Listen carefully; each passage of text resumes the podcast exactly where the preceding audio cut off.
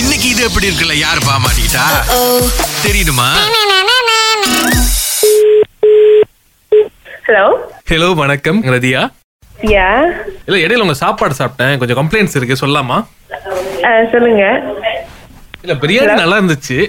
அதுல கம்ப்ளைண்ட் இல்ல ஆனா அந்த பிரியாணில இருந்த முட்டை மட்டும் ரவுண்டா இல்லங்க உங்கள்கிட்ட ரவுண்டா இல்லையா ஆமாங்க என்னங்க சிரிக்கிறீங்க நான் வந்து எவ்வளவு சீரியஸா சொல்லிட்டு இருக்கேன் தெரியுமா உங்க பேர் என்ன என் பேர் கார்த்திக் அஹ், எப்போ ஆர்டர் பண்ணீங்க இது போன வாரம் ஆர்டர் பண்ணுதுங்க போன வாரம் அஹ், என்ன மெனு இதுங்க ஒன்னொன்னா வர நிறைய இருக்கு நான் வந்து ரெகுலர் கஸ்டமர் சரி என்ன மெனுன்னு சொல்லுங்க அப்பதான் எனக்கு தெரியும் அதான் ஒன்றும் பிரச்சனை இல்லைங்க ஏன்னா ஒரு ஒரு சாப்பாடு ஐட்டமா சொல்லி பிரச்சனை பண்ணிக்கிட்டே இருக்கேன் நீங்க பிரச்சனை பண்ணுவீங்களா இல்லைங்க நான் என்னங்க சாப்- சாப்பிட்டோம் நல்ல கஸ்டமர் ஃபீட்பேக் கொடுக்குறோம் நீங்க வந்து எடுத்துக்க மாட்டீங்க மனசு கஷ்டமா இருக்குங்க எடுக்க மட்டும் சொல்லல நீங்க என்ன வேணும்னு சொல்லுங்க அப்பதான் எனக்கு தெரியும் கரெக்டா இங்க பாருங்க மொத க- மொத பிரச்சனை என்னன்னா கன்ஃபார்ம் கஞ்சாங் நான் நேற்று சாப்பிட்டேன் வயிறு நிறைய மாட்டுது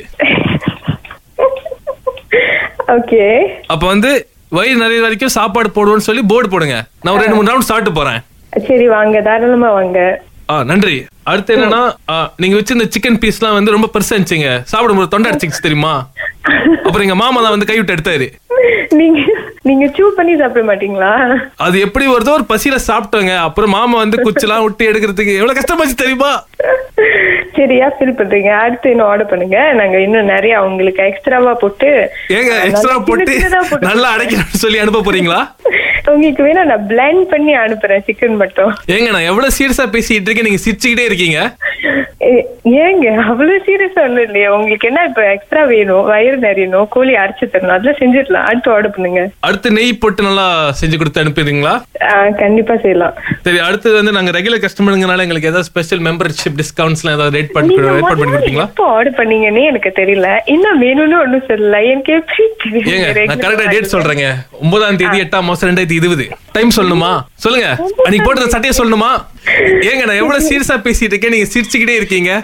இதெல்லாம் சரியில்லை எங்க மாமாவை நான் கூப்பிடுறேன் மாமா என்னன்னு கேளு மாமா பேசிட்டியா நான் பேசிட்டேன் மாமா கேட்க மாட்டேன் அந்த பொண்ணு ஆமா